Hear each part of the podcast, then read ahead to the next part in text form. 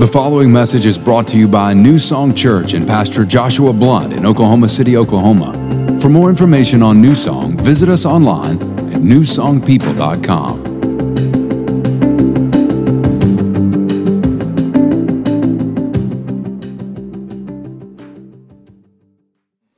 Uh, today we're concluding our series Stand.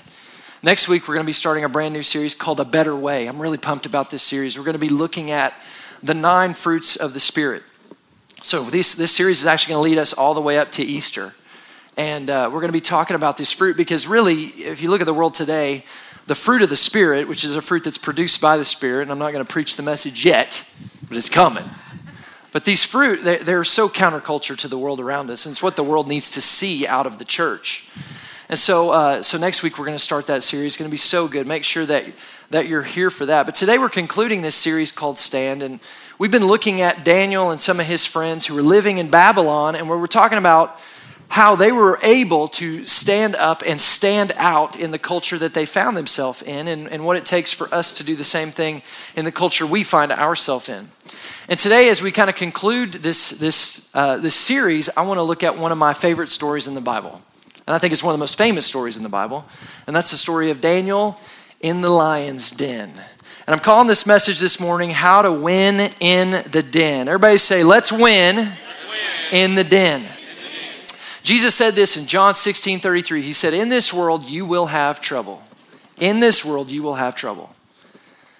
There, you know, we talked about this a few weeks ago when we were looking at Shadrach, Meshach, and Abednego, and I said that you're probably never going to face a situation in your life where you're threatened with being thrown into a fiery furnace. And you're probably never going to face a situation in your life where you're threatened to be thrown into a den full of hungry lions. Can I get an amen for that, right? That's good news. But you will face trouble.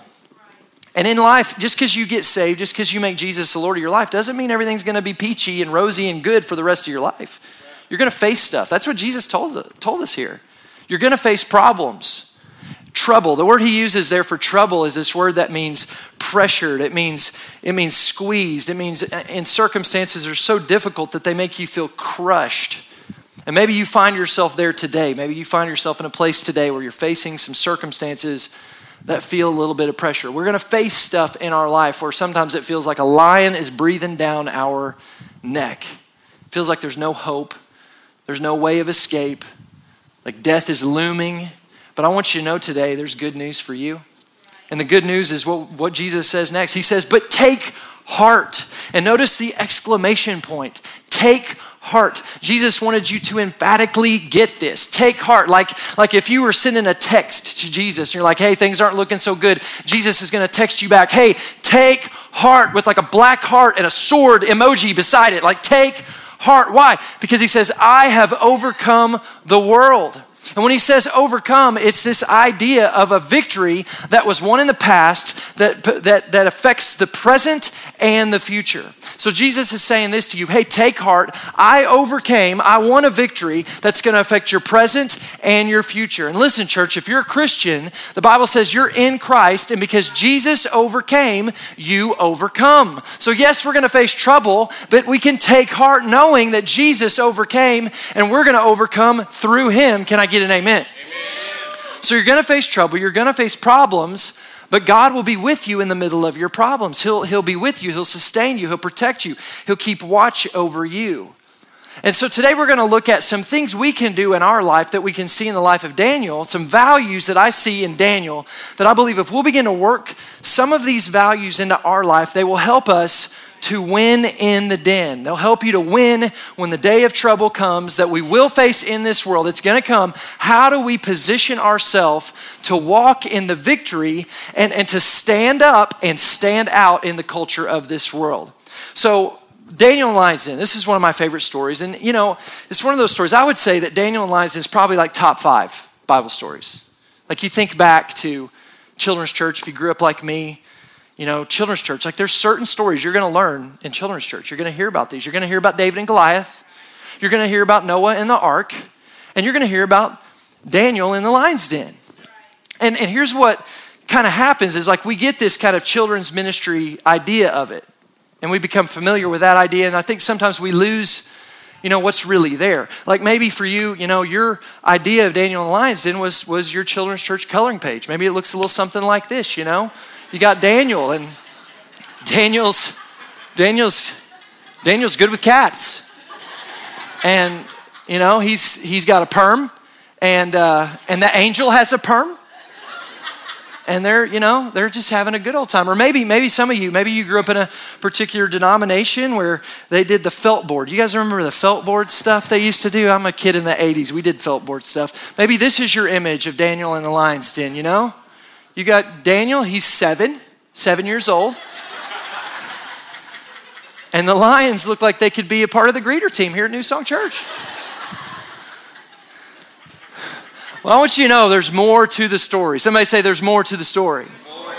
So I want to help you see the more in the story because there's some great truths in this story that I believe are going to set you free and set you to win in the den. All right? So Daniel chapter 6 Daniel, at this point in his life, is serving under the third king that he served under, a king named King Darius. And Darius was history kind of tells us that Darius was like an organizational genius. He was very strategic, uh, very good at, at creating structure, and, and we see that right off the top here in Daniel chapter 6, verse 1. It says, It pleased Daniel to set over the kingdom 120 satraps to be over the whole kingdom.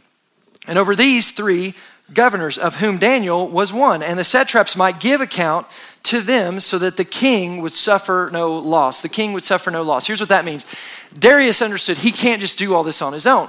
So he's got to create some structure. He's got to create some organization. So he sets these 120 satraps in place. And these are like local government officials. They would be over a certain region, kind of like a mayor. There'd be a little mayor over a certain region and kind of care for that group. There's 120 of them. And then there's three governors that oversee the satraps. So there's, you know, Daniel's one of these, so he's probably overseeing about 40 of these satraps, helping them to make good decisions and to care for, for the, the people that they're, they're, they're, uh, they're, they're caring for. Verse 3, it says this Then Daniel distinguished himself above the governors and satraps, because look at this, an excellent spirit was in him. An excellent spirit was in him. That was the spirit of God that was in him, causing him to stand out. And the king gave thought, of, to, to setting him over the whole realm. Okay, so there's these three governors, and Daniel's one of them, overseeing these satraps, and the king is overseeing everybody, and he looks at Daniel and he sees something in Daniel that just sets him apart. And this is so much a part of the life of Daniel. And I believe it's, it's what we're called to be that there would be something within us, a spirit of God within us, and a work ethic within us as Christians that would cause us to stand out, that people would look at us and go, man, there's something different about those people. And so the king sees this in Daniel and he says, I'm gonna, I'm gonna put him in a different position. I'm gonna create a position for him where he's overseeing everybody. He's number two only to me. So, how many know this is promotion, right? How many you like promotion?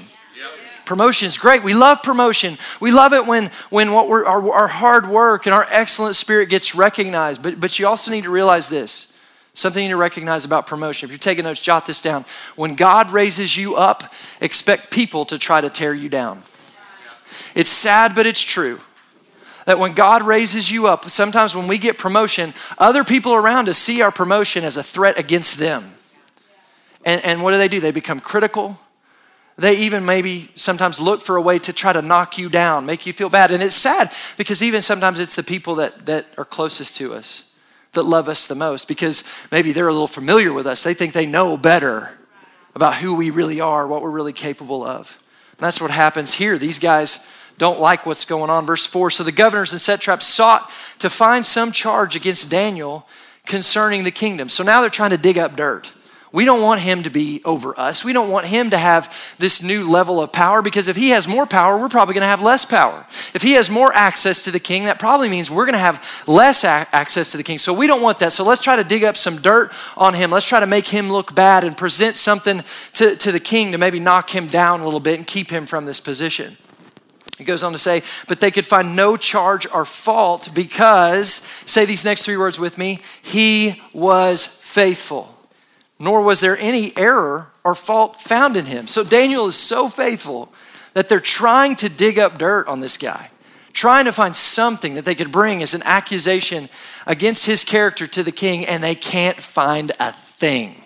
So they, they go from there. Verse 5 So then these men said, What shall we shall not find any charge against this Daniel unless we find it against him concerning the law of his God. So here's what they do they switch their tactic. We can't dig up any dirt on him.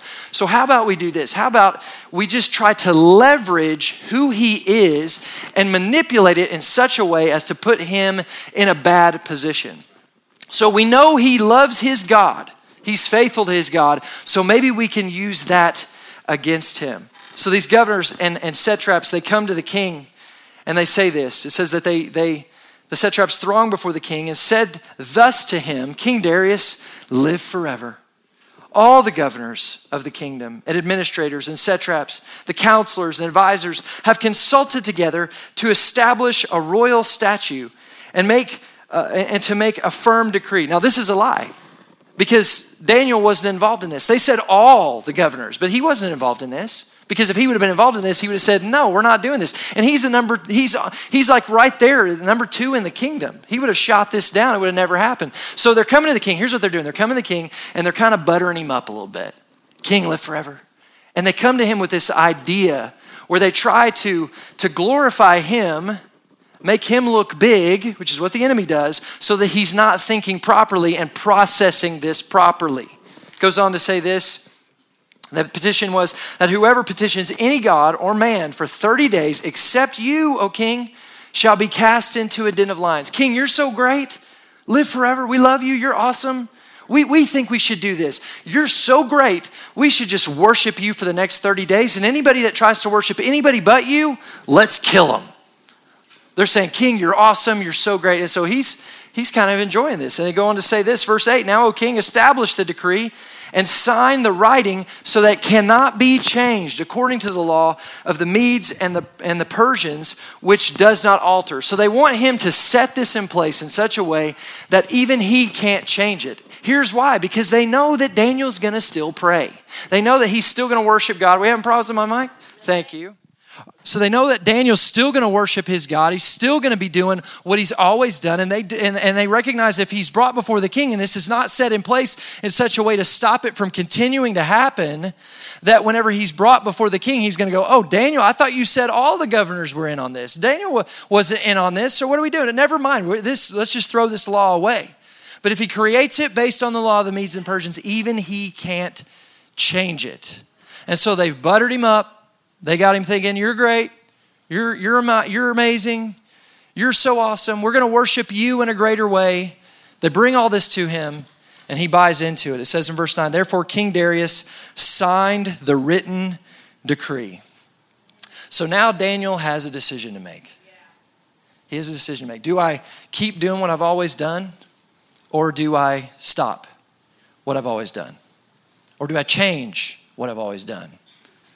I, I, was thinking about this this week. You know, we, we think about the story of Daniel, Daniel in Lion's Den, and I, I kind of processed it from this idea that really what he faced and what Shadrach, Meshach, and Abednego faced was kind of the same thing. That's what I thought. But if you really think about it, that's not really the case. See, Shadrach, Meshach, and Abednego were told, if you don't bow to our God, we'll kill you. Daniel was told, you can bow to our God or you cannot, but just don't bow to your God. And so, so Daniel isn't faced with this circumstance where if he doesn't bow, he's going to be thrown in. He really can just, he's got some options. So, what are some of his options? Well, one of his options is this he could just stop praying. Like he could have very easily just made up his mind, you know what? God, it's been a good run. We've had a good run. And but but you know, this decree went down and like they said they'll kill me if I do this. And I figure I'm, I'm more valuable to you here than if I'm dead. So what if let's just let's just hit the pause. Just take a little break. 30 it doesn't mean I love you any less, but I don't I don't want to die. I don't think you want me dead. So let's just hit the pause and then we'll we'll pick this back up in 30 days. He could have done that. He could have just said, "You know what? I'm just to I'm to hide it. And I'm to fake it." And he could have gone home and he could have pulled the covers over his head and prayed quietly to himself, gone in a closet, hid hiding, praying in, in, in, a state of hiding. He could have been praying under his breath, you know. What are you doing, Daniel? Oh, nothing. He could have done that. Or he can just keep on doing what he's always done. So, what does Daniel do? Which door does he select? Verse 10 says this Now, when Daniel knew that the writing was signed. So, listen, church, this was not a surprise to him. It's not like he's going to be surprised. Oh, they, they, I didn't know they created all. He knew he knew well that this had been signed. Look at the very next thing that he does. He went home and in his upper room with the windows open toward Jerusalem, he's not, he's not hiding this at all. He knelt down on his knees three times that day and prayed and gave thanks before his God. Look at this last part, as was his custom since early days. Daniel knew what was on the line here.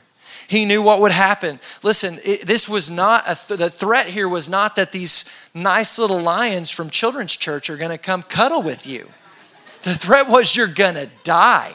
The lions, I studied this this week. These lions were a form of capital punishment in Babylon, that they, they would dig this big pit and they would place these lions into this pit and they would keep them in a state of almost starvation so that they were hungry. They weren't just hungry, they were hangry. Anybody experienced some hanger over the past 21 days during the Daniel fast? These, these lions were on the Daniel fast and they were ticked off about it. They were being forced to do the Daniel fast. So they're not happy, they're hungry. And so, what they would do in Babylon is they would take people and they would convict them of a crime and, and they would throw them into this lion's den. And it was, it was a death sentence. As soon as they, they would go into that pit, many times before they would even hit the ground, those lions were so hungry and angry, they would rip them to pieces. This is a very real threat. And, and realize, like Daniel, he knows that's what's up against him, and he has no real promise from God that God's going to save him. So he's just, that's his option. And what does he do? He just prays. He just does what he always does. And it's at this point that these men come rushing in. They grab him, they take him before the king. They say, Hey, king, remember that law, that decree you just signed? Guess what? Daniel was praying to another God. So, so guess what, king? You got to throw him in the lion's den. And even though King Darius liked Daniel, there's nothing he could do about it.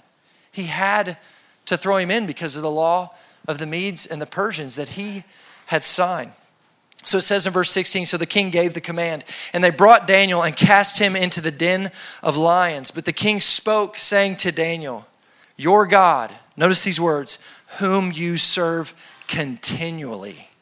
Whom you serve continually. He will deliver you. Then a stone was brought and laid on the mouth of the den. And it goes on to say that that night the king couldn't eat, couldn't sleep. He was tossing, he was turning in his bed all night. And finally, at daybreak the next day, he rushed out to the, to the, to the lion's den. It says, and he, he yelled into the lion's den, Daniel, servant of the, the living God, has your God, whom you serve continually, there it is again, has he been able to deliver you from the lions? Then Daniel said to the king, O king, live forever. I wonder if that was just a little bit of a rub towards what the guy said to the king earlier. I don't know. Live forever. My God has sent his angel. And theologians will tell you his angel. When the Bible speaks to his angel, it's, it's, mo- it's most likely Jesus himself went into the pit with the lions and closed their mouth. And listen, this is the second time we've seen God showing up in the middle of trouble. Showing up in the middle of a fiery furnace, showing up in the middle of a lion's den, showing up when things are looking really bad. Jesus is showing up in the middle of that. And I'm, I'm reminded of a verse in the Bible that says, He is the same yesterday, today, and forever. Say it with me, church. Yesterday, today, and forever. If you're in trouble, you're in a fiery furnace, you got lions breathing down your neck, I believe Jesus wants to show up and bring strength to you in that place of trouble. He says, My God sent his angel, and he shut the lions' mouths so they could not hurt me, because I was found innocent before him. And also, O king, I have done no wrong before you. So King Darius then grabs these other guys. He says this in verse 24 and they gave the command that they brought those men who had accused Daniel and they cast them into the den of lions. And if you know the story from there, these guys get thrown into the pit, and before they even hit the ground, the Bible says they are ripped to pieces. So it wasn't that the lions just weren't hungry for some Daniel, they was hungry. It was the mouth of Jesus that was shutting them up. And this is one of those stories that I hope you hear it and there's something inside of you that kind of rises up that goes, that is like goal stuff right there. Like, I want to be that kind of follower of Jesus Christ. I want to be that kind of person. I, I, hope there is a holy fire inside of you that says, This is what I want. I want to be the kind of person who's willing to stand up in the day of trial so that God can, can, can work through me and I can stand out and bring glory to my God. I, I think that should be something that we all desire. But the question is, how do we get there? Because I don't just believe that Daniel was just highly favored because God just liked him more than everybody else. I believe that it was, it was a value system that we see in the life of Daniel that caused him, when trouble came, to stand against trouble, to stand through trouble, and to stand out in trouble. So, what are the values that we see in Daniel that we can work in our life? I believe there's two values that we see in Daniel, followed by a third value, which I think is produced because of the first two values I want to show you today. But before I jump into that, let me, let me make a statement. The power to win in the den, we're talking about winning in the den. The power to win in the den comes from the practice we put in outside of the den. It's the practice that we put in when it's calm it's the spiritual disciplines that we have at work in our life. It's the systematic spiritual disciplines we create in our life that help us to win in the den. This is how God put it to me this week. I'll put it in kind of modern day terms. It's never good wisdom to take your first free throws attempts in game seven of the NBA Finals down by one point with no time on the clock. That is not a good time to be going, okay, how does this work? Where do I hold the ball? What am I doing here? And yet, that's where a lot of people, Christians, find themselves. We find ourselves, we don't spend any time putting in the practice. And so, when the moment of trouble comes, we don't know what to do. We don't know what scriptures to stand on. We don't know how to pray. We don't even know the heart of God. So now we're questioning the heart of God. God must not love me. He must not be for me because we haven't secured those things in our heart beforehand. We don't know what to do. It, was funny this week. I was actually working with my son uh, at, at, basketball, and we were talking about free throws. And I was telling him, you got to shoot free throws every time you come at, out to play basketball. I was like, I, I know it's not the funnest thing in the world. I know. I've been a kid. I know what it's like to go out there and you're counting down three, two, one, fading away, hitting the jumper, you know, in your head. Ah, yeah, that's that's fun. Standing there at the line shooting 50 free throws is not fun. But, but how often do we have the opportunity to shoot the fadeaway jumper to win the game? Not very much. But what will happen for him on the regular in games is he'll step up to a line with an opportunity to shoot the ball. And if he'll practice when it's calm, in the moment when the game's on the line, he'll know what to do. And it's, it's a rhythm for him that he knows exactly where to go. When I was going out there with him, he was he was shooting his free throws, and I was noticing like he he had this big old routine he was doing because he watches NBA basketball games, and so he was doing like everything he sees the NBA players do. So he's spinning it out in front of him a couple times, dribbling, hand up. I was like, bro, just one spin, grab the ball, and shoot. And when he did that, he started hitting them like crazy because he found his rhythm. So often we don't know our rhythm because we haven't spent any time practicing, getting our rhythm down, figuring out how to do it so that when the day of trouble comes and the crowd may be cheering against you and there may be pressure and it's on the line, when we're stepping up to that moment where our life is on the line, we know what to do and how to do it. The strength required to stand on the platform of victory when everyone's watching comes from our willingness to obey and be diligent when no one's watching. Why was Daniel able to stand up and, and he's now in the Bible and one of these historical figures that we look to and we go, man, that guy did it right. Why? Because he practiced when it was calm. So when the day of trouble came, he knew exactly what to do. He knew exactly how to stand. So, three values I see in Daniel that I think are important for us to have in our life. The first one is this Daniel valued prayer. This is kind of like, duh, right? I mean, obviously, Daniel valued prayer. He, he, he wouldn't stop, even when his life is on the line. He was willing to die for prayer. And yet, I think so often, Christians, we don't quite understand the power and the value of prayer in our life. And I was thinking about this week, I think there's a number of reasons for that. I, I, I was thinking about, you know, when you think about, you ever heard somebody called a prayer warrior? When I think of a prayer warrior, you know what I think of? A grandma Because that's what I'd always hear. There's that grandma, she's, she's in her house and she's battling for the kingdom. and so I kind of go, well, you know, that's great. Like, we don't think like, I'm going into a war and I'm bringing prayer. Like, we don't think that way. I think even the word prayer itself, like, we don't, you know, it's not the most aggressive sounding word. You know, words have like a texture to them. You ever notice that? Titanium. Like that's that's got like that sounds strong and powerful. That's why there's a Ford F-150 titanium edition. Words, like, like they create this image, this picture. We were driving down the road on Friday, Sarah and I, and this truck pulled out in front of us, and it was this big old work truck, looked like it had been, you know, mudding at some point and it had this big skid on the back of it with all this lumber and it's flying down the road and it pulls in front of us and across the back windshield of this truck it says scorpion i don't know who the scorpion is is it the truck the dude in the truck i don't know but i, it, I noticed this it didn't say koala like scorpion rhino beef there's a texture. Bread. How many of you guys are excited about bread? I'm excited about bread. Bread is such a great, I think it's such a great descriptive word for bread. bread. It sounds like warm, pillowy. I'm going to sleep on a pillow of bread tonight. So I can just wake up in the night and be like, bread. Lululemon. Lulu. Lemon. You guys heard of Lululemon? They, they make workout clothes. My wife swears by their yoga pants, and they're really soft. And I say that not because I've worn them, but because, but because I felt hers, and they soft. But but I was with her one time and we were in Lululemon and she's looking at the different yoga pants and she's trying them on. And so, you know, you're a dude and you're in a girl's store. At least I thought it was a girl's store. And I'm walking around and I go over to one side and I was like, oh, they got dude stuff in here. And I'm looking at the stuff and it was actually really nice workout gear. I'm kind of checking it out and then I'm going, I, I can't buy Lululemon guys' workout stuff. I just can't do it. Like, you know, maybe if it was called like Hank Hank ham bone. that would be a good, maybe somebody needs to come up with that.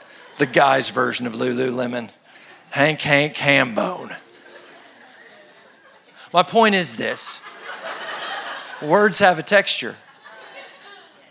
And I think sometimes we, we see prayer the wrong way for whatever reason. We don't recognize how powerful it is. And so we, what we do is instead of prayer being like a first line of offense, we see it as kind of a last line of defense. It's kind of like prayer's kind of like that really unathletic kid on the playground that you have to pick because he's out there. Okay, I guess I'll take I guess I'll take prayer. Come on. All right, prayer, here's the deal. You're all-time center. Just try to stay out of the way, okay? I know that you're not that useful, but who knows? Maybe something amazing will take place. All right, ready, break.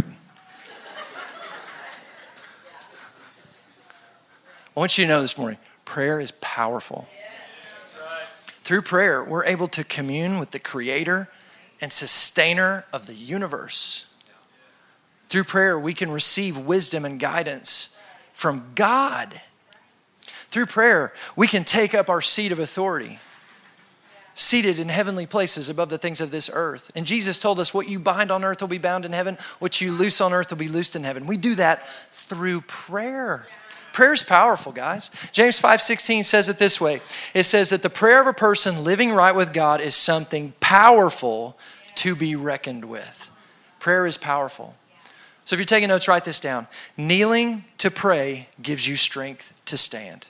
Now, I'm not saying you got to physically kneel down when you pray, but what I'm saying is through prayer, you humble yourself, you lower yourself. Remember what we said last week? When we pray, we're saying, God, I don't got this. I need you to got this with me. And so when you pray, you are lowering yourself to say, God, I'm inviting you in. And when you do that, it empowers God to move in your life and help you. See, prayer gives uh, God earthly license for, for heavenly interference. Through prayer, you're inviting God to come into whatever situation you find yourself in and to move on your behalf and to move mountains and to change things and to help you hear from Him and understand what His call and His will is from your, for your life. Prayer is powerful. Psalms 146, verse 8 says, The Lord raises up those who are bowed down. God will elevate you when you lower yourself to pray. James 4:10 says, "Humble yourself." That means lower yourself. That's what humble yourself means. Before the Lord and he will lift you up. When you lower yourself, when you're willing to say, "God, I need you," he's able to lift you up. And I think Daniel figured this out. I think he understood through prayer I can connect with God. Through prayer I have the I can have audience with God. I can invite God into my day and so I will pray. And I will pray 3 times a day. I will make this a part of my life. And that leads me to the next thing is I think Daniel valued consistency. I think we see in his life that Daniel valued consistency. There's something to consistency. In verse 10, it says this about Daniel it says it was his custom since early days. So, so here's what Daniel did Daniel valued consistency. He, he saw himself, I am a, I'm, a, I'm, a, I'm a part of the kingdom of God. And so, as a part of this kingdom of God, I'm going to pray. And so he made some, some decisions, and really they were pre decisions. He decided that he was going to pray three times a day. He's a person of prayer, so he's going to pray, and then he's going to he's going to create a system in his life where he can consistently pray three times a day, every day. He's going to make this a part of his life. And that, that prayer helped strengthen him, helped shape the strength of his life that enabled him to stand up for what was right. Because here's the thing sometimes because we don't make pre decisions, we end up buying into the options of the world. See, Daniel wasn't even tempted by the option of not praying because he had already pre decided that he was going to pray. And so often, the reason why we find ourselves in moments where there's options and we're trying to go, what decision should I make, is because we haven't already pre decided. Because if you pre decide when the options come, it's not even an option. Because you've pre decided. You've made it systematically a part of your life that, that there's, no, there's no options. I've decided I'm going to follow Jesus and I'm going to do this consistently. That's what Daniel decided to do. And he, he worked this in his life. In fact, a lot of times we, we think of the story of Daniel and, you know, you see the coloring pages and you see, you hear about this story and you think, you know, maybe Daniel was in his late 20s, early 30s. You know how old Daniel was when this happened? He's between the age of 83 and 87 years old. And it said that he had made this a custom. It had been his custom since early days. Early days means a part of his life since he was a child. So let's just say, let's just say that he started at 15 years old, which he probably started well before that to make this a, a, custom of his life. But let's just say 15 for the sake of this illustration. And let's just say he's now 87 years old. That means he had bowed his knee 78,000 times. This was not his first rodeo. This was this is what he did. And so in the moment of temptation when an option is given, it's not even an option because this is who I am. This is what I do. And so I don't care what the rest of the world's doing. This is what I'm going to do. Listen, church, the world is going to give you options. And some of the options the world is offering you go against the Word of God. So we have to pre decide that we follow God. We have to pre decide that what the Word says is true and everything else is a lie. We have to pre decide that this is how I'm going to fight my battles. This is how I'm going to walk with God. And so it doesn't matter what options are presented to me, I've already pre decided, as for me and my house, we will serve the Lord. Daniel valued consistency and it helped, it helped shape his life. And that leads me to the third thing about Daniel. We see this in the life of Daniel is that Daniel valued his heart. Daniel valued his heart. Proverbs 4 23 says this it says, above all else, above all else, guard your heart. Set a guard.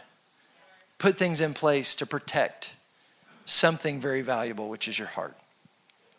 I was thinking about Daniel this week and how his life must have been, you know? And, and as I thought about it, I thought, man, I bet Daniel felt so out of control most of the time. I mean, you think about the life of Daniel, and very early in his life, he's pulled out of everything that he's familiar with. He's pulled away from his home, he's pulled away from his family, his dreams have died. Like everything changes for him overnight. And now he's in the middle of Babylon, and, and, and they, they're giving him a new name, and they're asking him to participate in new cultures. And I, I promise you, he probably didn't have a lot of control over his schedule. He probably didn't get to decide what his life was going to look like on a daily basis. He probably lived a life that was very out of his control most of the time. But I think Daniel figured something out. I think Daniel figured out this if I will control what I can today, I don't have to worry about what I can't control that may come tomorrow. If I'll just control what I can today.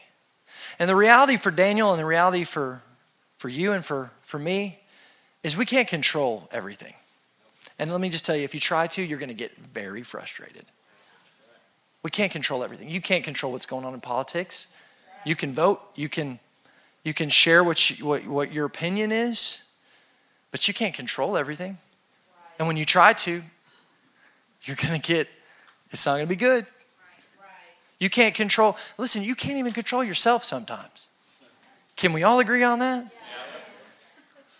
can't control other people around us, what they're going to do, how they're going to react, what they're going to think. I can't control that. I can't control what you guys think about us adding a service and putting masks on. I can't control that. But I ain't worried about it. I can't worry about what I can't control. I can just control what God's saying to me. Can't control what your kids are going to do. Can't control what's going to happen in the economy. But here's what Daniel, I think, figured out, and I think what we need to learn is this I can't control what tomorrow may bring, but I can control the affection of my heart today. I can control, by the grace of God, through the power of the Holy Spirit, I can set my affection today on God.